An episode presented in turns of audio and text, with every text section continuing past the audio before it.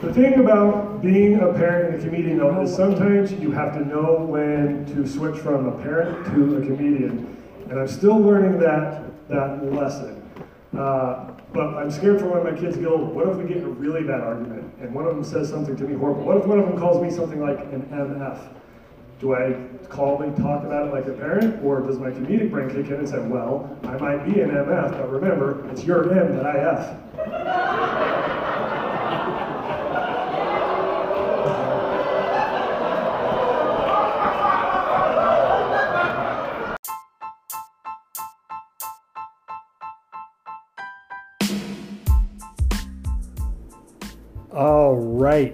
yes, we did it. That was a sound clip from the show I was part of on Friday night, July 10th.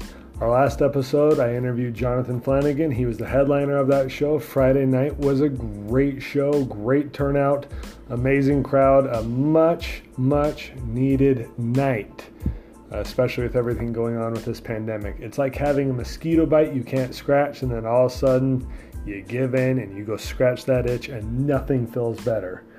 The next night, uh, on the 11th, we did another show. Uh, less, less, and less, less good. Still good to get behind the microphone. Very impressed with Jonathan Flanagan, though. He handled both shows. He's an absolute pro. If you ever get the chance to see him perform, amazing comedian, and I appreciate John coming to St. George, Utah to, to bring us some much, much needed laughs as we go. I'm flying solo on today's episode. Whether that's good or bad, you decide that. But uh, on today's episode, we'll talk a little bit more about the contrast between a good show and a bad show on back to back nights. And then I'm going to kind of take you through a history of my stand up comedy journey that I've been on this far and where I'm trying to go with it personally. I can't speak for anyone, for everyone's journey, but I can at least tell you what I've learned along the way, and, and maybe you can take something from it, maybe not, who knows. Hopefully, you'll just enjoy, and I'll, I'll play some clips from you from, from back when I was first starting out, and some clips that are a little more recent and polished, and I'll even play you a clip of the sound, what it sounds like to bomb. Anyways, thanks for joining the Dramatic Comedy Podcast. Welcome back. Uh, let's get into it. Okay, everyone, welcome back to another episode of the Dramatic Comedy Podcast. My name is Chase. I host this podcast. This podcast uh, is called Dramatic Comedy for for a reason, and that is uh, I firmly believe that the best way to overcome any trials, if you want to call it drama, if you want to call it just hard times, as soon as you can laugh about something, that's when the healing process does begin. And so, this podcast is a way of talking about the ways drama has been overcome with laughter for, through my life and through other people's lives. And other episodes are more just maybe we can give you something funny to, to listen to and that can give you a break from your own drama, whether it's the rigors of everyday life, you need a break from your stressful job, whatever it is.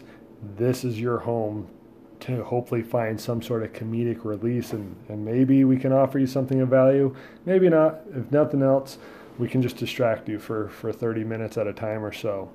So uh, there was a comedy show. First time i had been able to touch a microphone in 160 days. I was a little nervous. I, there was going to be some rust to shake off and there for sure was but nonetheless uh, it felt great to get on stage and perform again. Uh, Friday night went very well. Friday night, the crowd was the, the, crowd was about as full as you could hope to fill, and in these kind of times where you sell limited tickets, the theater holds somewhere around in between 220 250 seats, something like that. And I think we got 75 to 80 people in there. It was it was a good night. The crowd was hungry to laugh, and and that definitely helped. Val did a good job at marketing this show and there were uh, several performers. We had a couple people who was our first time performing stand up ever. We had another guy who was a sketch comic and he's done sketch comedy before. He went up on stage for a little bit. But when it comes down to stand up, I mean, I've been I've been doing this on and off. You know, my first time touching an open mic was seven years ago. Jonathan Flanagan, he's much more seasoned than I am, even though we started around the same time. He's been more persistent, more consistent his craft than, than and dedicated to his craft than I have been, but it showed. And and he gave this crowd a much needed ability to laugh. He was a pro. He did great. I would love to, to, to work with him again down the line. So, John, if by some reason you're listening to this, St. George really, really appreciated you for sure. Now, let's talk about the next night. The next night, little little bit less tickets sold. However, the people who were in attendance, they weren't as laughable. They didn't laugh as much, and then they did. It wasn't as hard, and so honestly, it felt like we all bombed, and that happens. And some, and, and for for better or worse, a lot of times, you know, that's what bombing is. Sometimes it's your jokes just aren't landing because the crowd just isn't there.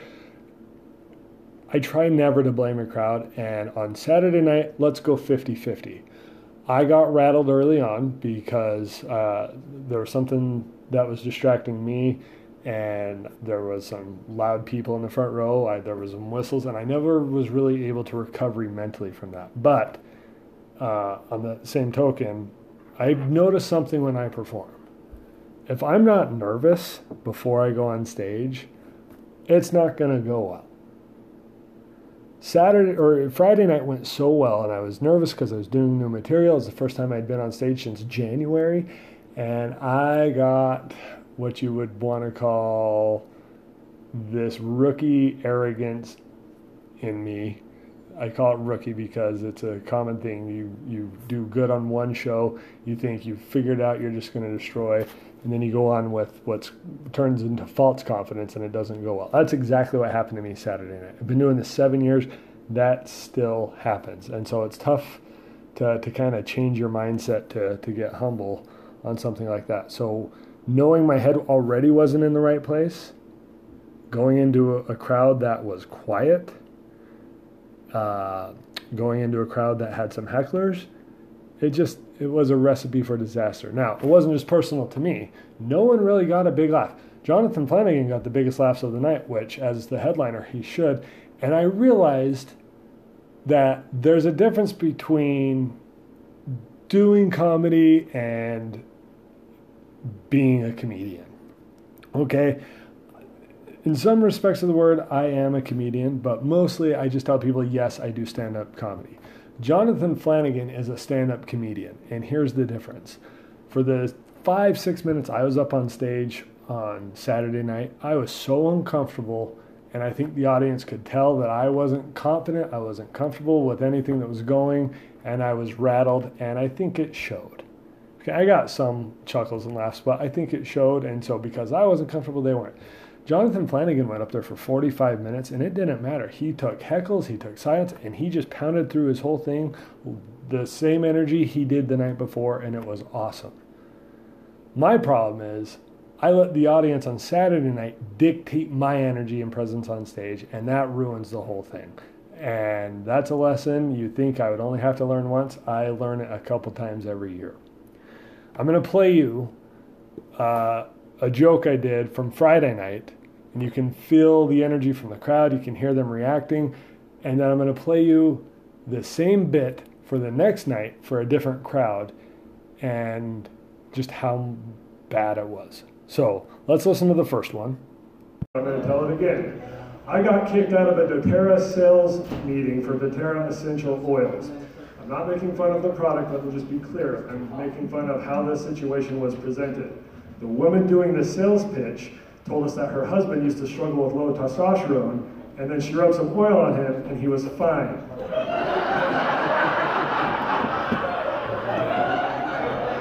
Does everyone understand what I just said? She said, Any questions? Yeah, I got one. I rose my hand and I asked, What oil do you use if that oil lasts for more than four hours? Because clearly what she's missing is that to men, any oil can be essential.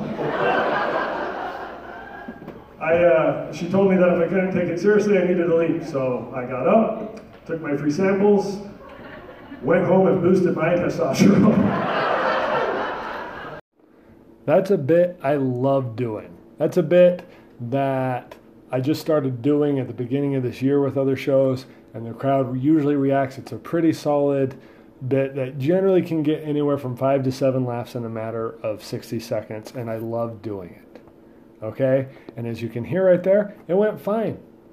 It went absolutely fine on that first go around Friday night, and then you can hear the crowd was engaging with me. It was great, and it worked fantastically. Well, let's go to less than 24 hours later to when I did that exact same joke for a new crowd, but I was on the same stage doing the same joke almost verbatim with the same words and you'll hear the difference between the first recording you heard. I had a good high energy because there was a good high energy in the crowd. This next one, the crowd was kind of lower energy, quieter, so I'm delivering it much quieter. And listen to the difference in the response I get on the second go around. That as well. I went to uh, doTERRA Essential Oils sales pitch and I got kicked out of the meeting for a single comment that I made. Uh, the lady doing the sales pitch said that her husband used to struggle with low testosterone, and then she rubbed some oil on him, and he was fine. Does everyone understand what I just said? So when she was like, any questions? Yep. Because what she's not understanding is that to men, any oil can be essential. so I rose my hand and I asked her, what oil do you use if that oil lasts for more than four hours? She told me if I couldn't take it seriously, I needed to leave. So I got up, took my free samples, went home and boosted my testosterone. uh, brutal. And it's, that's all I can describe. It's brutal. Again, just because the crowd has a low energy, maybe has a different way of laughing than what happened on Friday night, it's still up to me to bring the funny, to bring the funny energy, to bring what's natural to me, to bring to, to change the energy. The crowd should be dictating the performer's energy. Or excuse me, the performer should be dictating the crowd's energy. They should the crowd should be following the energy of the performer not the other way around. And that's my mistake. I let them totally dictate my mood and, and how things were going on stage. You might call that a rookie mistake, but really, when it comes to stand up, if stand up was like a, the life of a human being, okay, you've got the professionals Bill Burr, Jerry Seinfeld, uh, Brian Regan, Jim Gaffigan. These guys have been doing stand up for 30 plus years. Those are seasoned veterans. I am just barely learning to not have to crawl. Where I'm at in my comedic journey, honestly, some people have been doing it for my age. You know, they can get up and, and they can walk. I'm just barely learning how to walk. The first couple open mics you go to, you're learning how to crawl. I'm barely just at the walking pace. Sometimes I walk kind of faster, but eventually I trip and I fall. This is all part of part of the game. Comedy is a brutal, brutal sport. Now, I kind of want to take you through my journey when it comes to, to stand up and what I've gone through to get to the point where I'm at. And my journey is my journey. I don't compare it to anyone else's.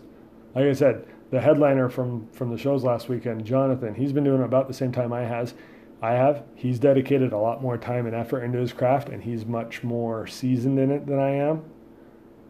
Um, but that's okay. There's we have different life paths, and and it took me a while in the beginning to get comfortable to, to go consistently. So let's let's go back to the beginning. Okay. The very first time I ever even attempted stand up was in June of 2013. I told this story when I talked to Jonathan, but I had recently just seen a comedian named Daniel Tosh, and Daniel Tosh does some shocking things on stage. And I tried to go up at this open mic. It was at this place called Lumpy South in Sandy, Utah. It's this little bar, and it had this little performing room in the back corner. I went up on stage thinking, well, I'm going to go be Daniel Tosh. I'm going to go be the character that I just saw two weeks ago. And I said some shocking, horrible things, and it turned out it was just offensive. And a couple things a lot of people don't realize your first time performing at a stage that has the spotlight, you don't realize how bright that spotlight is. As soon as that spotlight hit me, I forgot everything that I had thought I was going to say. And so when I was performing, I ended up sounding like a dick. And I thought, well, maybe I'm just a fan of stand up. It's maybe not something I should be a part of. Well, let's fast forward the clock. So that was in June of 2013. In March of 2014, I started to get the itch. I knew I wanted to try again. I knew I was better than that first experience that happened. So I had this thought in my head that when I would tell people at work or in casual conversations, it always made them laugh. And I thought, well, maybe if I said this joke on stage, perhaps it would work fine. The joke, if you've ever seen me perform, it's it's a it's a common joke that I tell, and it's about when I that the fact that the with my stepmom being Chilean, my stepbrother being Chilean, my brother-in-law being Vietnamese, my uh, two Vietnamese nephews. I talked about, and my little sister being adopted from Thailand. I talked about how I ended up becoming the minority in my own family. And when I went up, it went great. I went up, I got an applause break. This is my first time. This was at the Wise Guys Comedy Club in West Valley City. It's no longer there. They they moved that club to downtown Salt Lake. But I went on this Wednesday night, didn't tell a single person I was going. I went in secret and it went fine. And the hook was set right there. I heard the laugh, I heard the applause, I got off. The the host that night was Jay Whitaker. He pulled me in close and he asked if that was my first time. I told him technically it was my second, but it was my first time getting a laugh. He laughed. He got up on stage. and There was a big applause, and I thought, well, I want to do that again. Now, one thing you should understand about the Wise Guys open mics, you get anywhere from two to three minutes, and that's it. You've got to be funny, and you've got to be funny fast. So I went again a couple weeks later, did the same material, and it worked even better this time because I did it in a different way with a lot more confidence. And I thought, well, this is pretty good. And then I went a third time to a place called Moe's Diner. They were doing this open mic on a Moe's Diner, and it bombed. I bombed again. It was that same sinking feeling that I had the first time I had done comedy the year before, where no one laughed and it was quiet. And I thought, well, maybe I'm just supposed to be a fan, and this isn't for me. So by this time, it's probably May of 2014. I didn't go back again until June of 2015, and I did that same bit about being the minority in my own family a year later. And listen to how it went.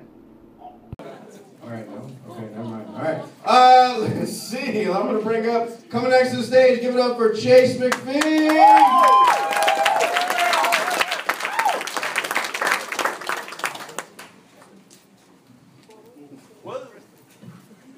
it's been a while since I've done this. Uh, typically, I like to joke about my family because uh, my family life's a little bit more funny than any of the jokes I actually tell.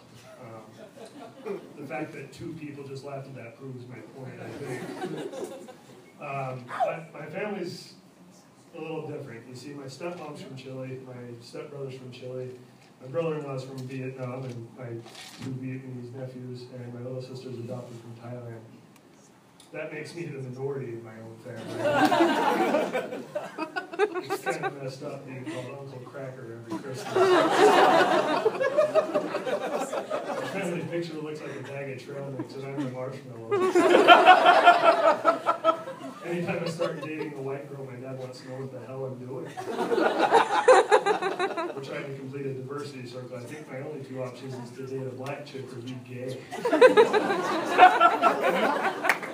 Ideally, I would just date a black guy. but ideally, we would all date a black guy, right?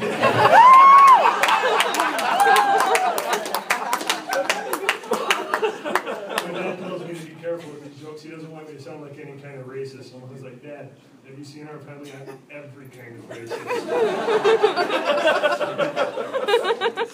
then I have to remind him he used to ride the bus in the 60s as a white guy. That is way more racist than anything I. Keeping it short and sweet. Thanks, guys. Thanks. More time for Chase. Hey, Chase, you left the legal pad up here. That's hot. I just know what it is. That's very obvious, okay.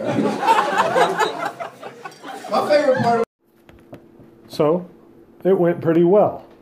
By the way, the host of that show again was Jay Whitaker, who was hosting the first night I went to Wise Guys, and it was a success.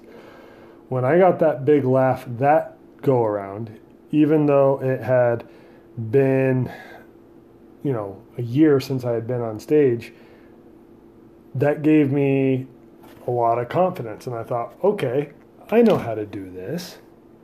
I know how to go out there and kill. I know how to. I, I, I could probably do this. Now, keep in mind that clip you just heard was two minutes. I was on stage for barely two minutes, and it took courage to do that. And it, you know, two minutes is not a long time, but when you're on stage, it can feel like an eternity, especially starting out.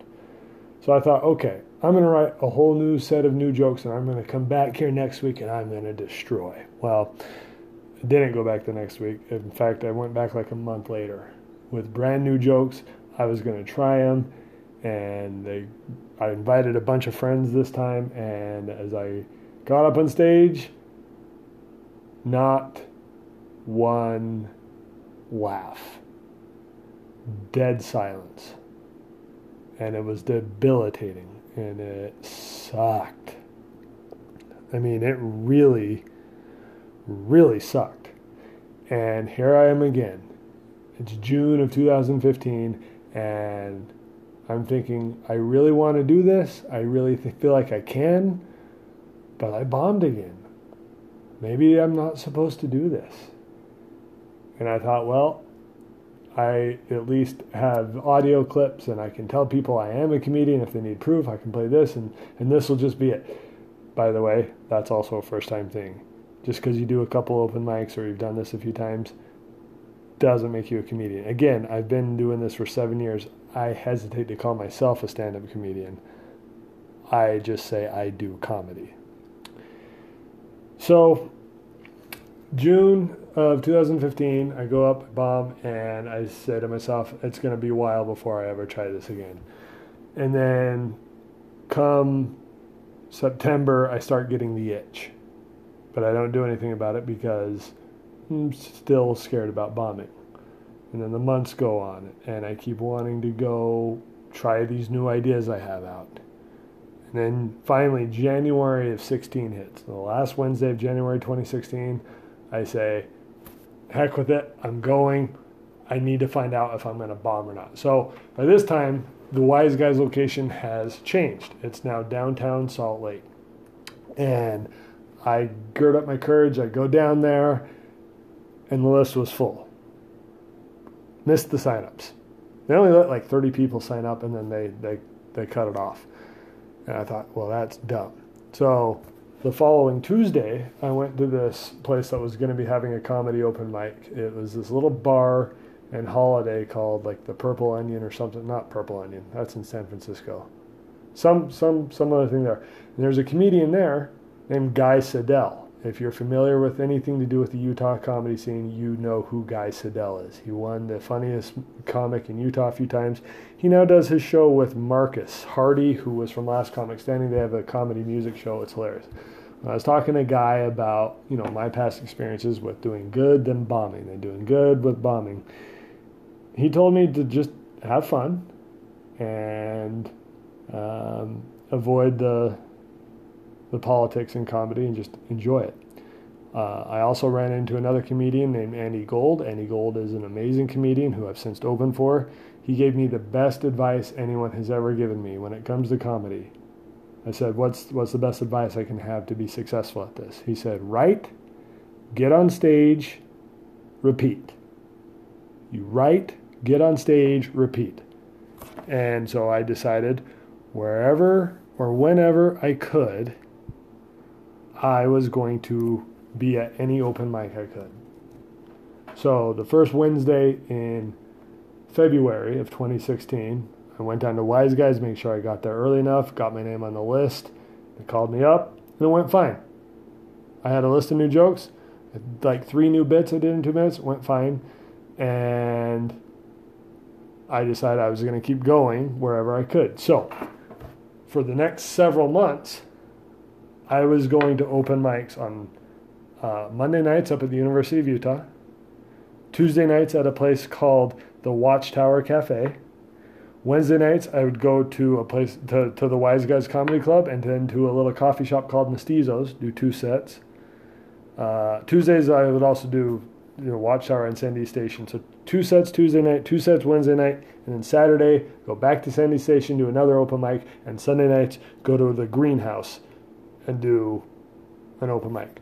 So you add that up, it's about five or six times a week I was doing stand up comedy at open mics.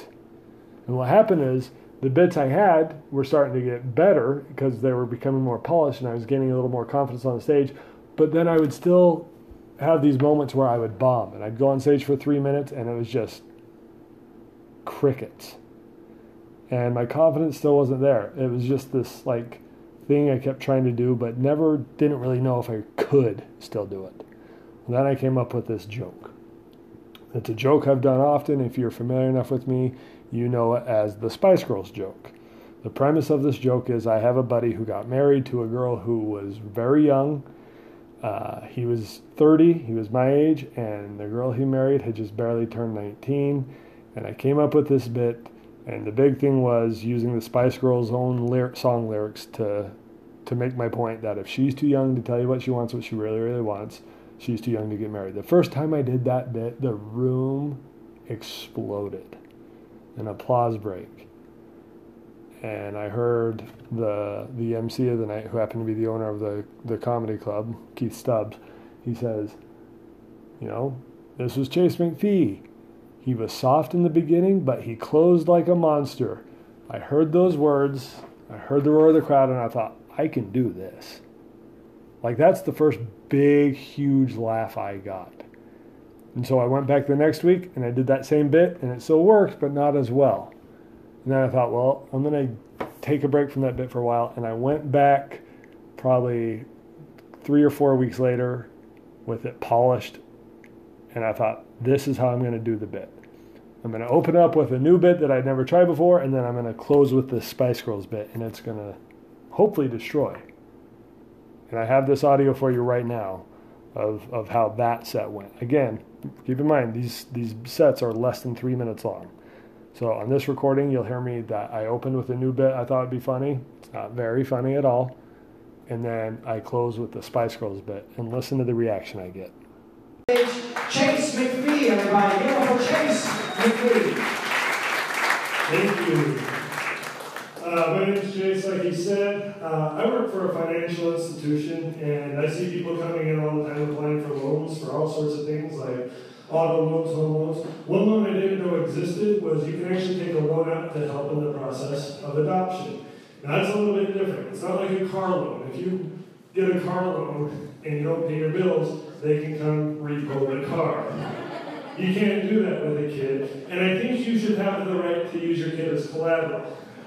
I think if you take an adoption loan out and you don't pay your bills, we have the right as the lender to send the year, make, and model of that child to a collection agency. And they can send Big Mike over to collect on the 2014 Asian female. All right, it was a little dark to start this one off. All right.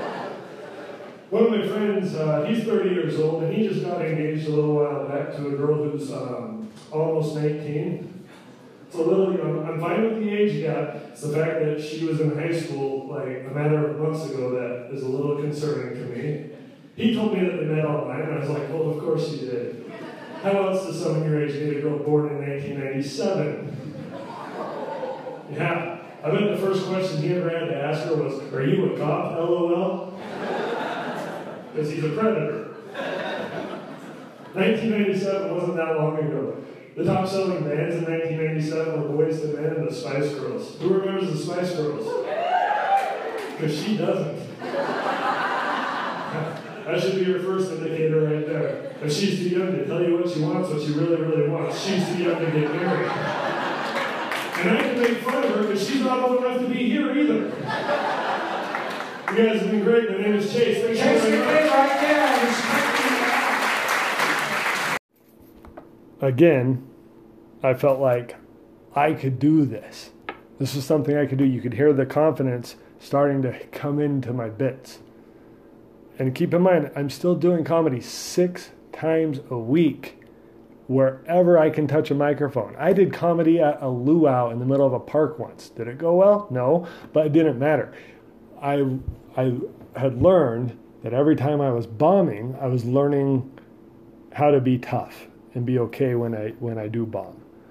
Because bombing's a part of comedy. Even seven years later, as you heard before, I bombed, you know, two nights ago at the Electric Comedy Show. And I'm gonna bomb again, and it's okay. I'll start to get stronger. I think about any time I've bombed, how much better it's made me as a comedian. When I got off stage on Saturday night, I wasn't discouraged. I no longer have those thoughts of maybe this isn't for me. It's like, oh no, I need to get a microphone fast in a crowd. I need to wash this taste out of my mouth, and I hope that doesn't happen again. It never occurs to you to quit. And because it never occurs to you to, to, to quit, you get better and smaller things stop rattling you. For the most part, I still get rattled, clearly. I got, you know, there's some noise in the audience, and I got heckled the other night, and it, it rattled me, but on occasion, I've had people boo the first joke I've ever told in a set, and I was able to turn it back on them, and then I had a great set. In fact, I think I, yeah, I have that recording right here. This was a show I did in January. First joke I said coming out on stage, some guy decides he's going to boo me. And this is how I handled it.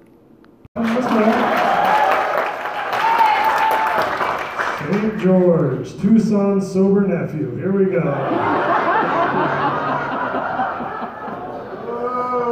Boo? Are you from Tucson? It's called Tucson. Okay, so you're not from Tucson. Okay, got it. Three seconds in, I'm getting heckled. This is going to be great. You know, sometimes when the kids just won't be quiet and you just want them to be quiet, that's you, sir.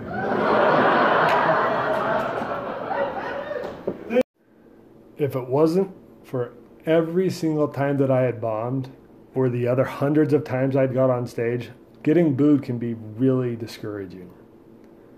But there's this calmness that comes over you, and and you realize you're in a situation you know, and you learn how to handle it and deal with it.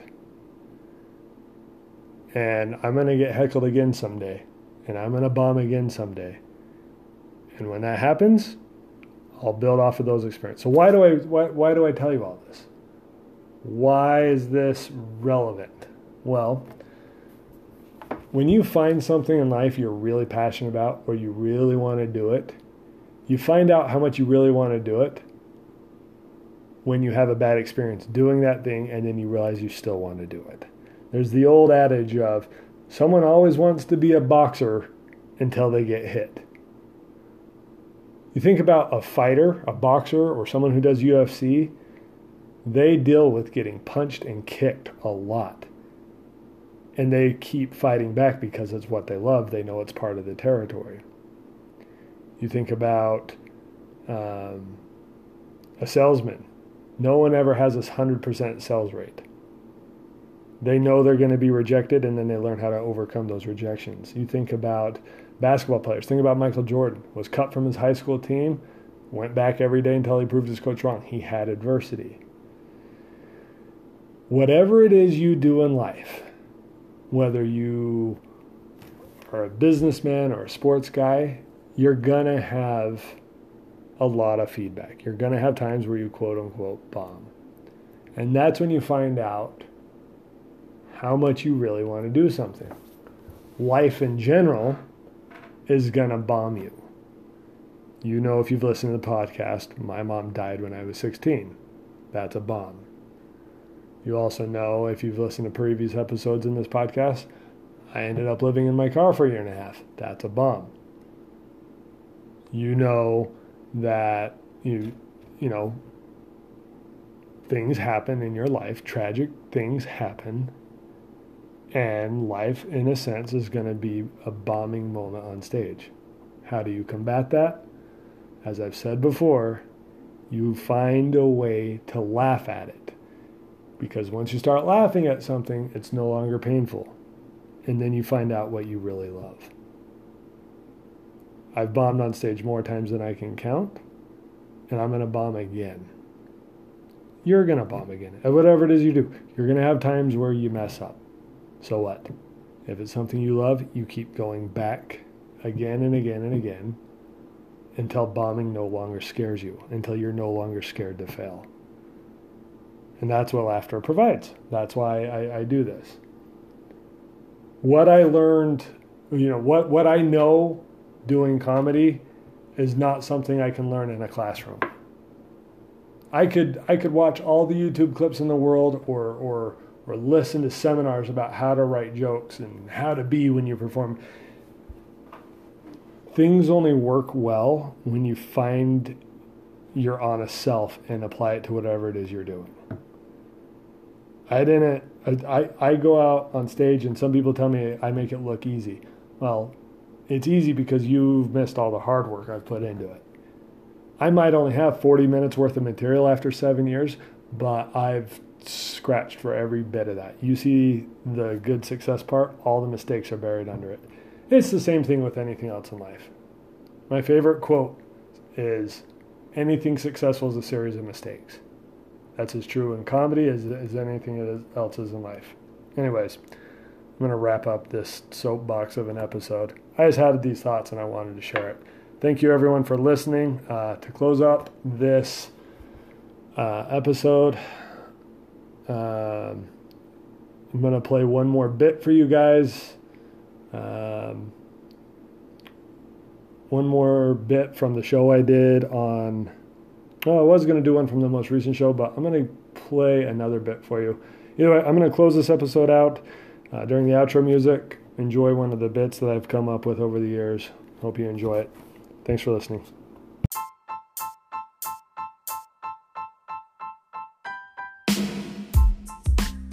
Recently, I saw two missionaries walking down the street, and I went to approach them because I felt like I needed to ask them how long they'd been out and where they were from, because that's what you do. And as I got closer, I realized that they weren't missionaries, they were just successful.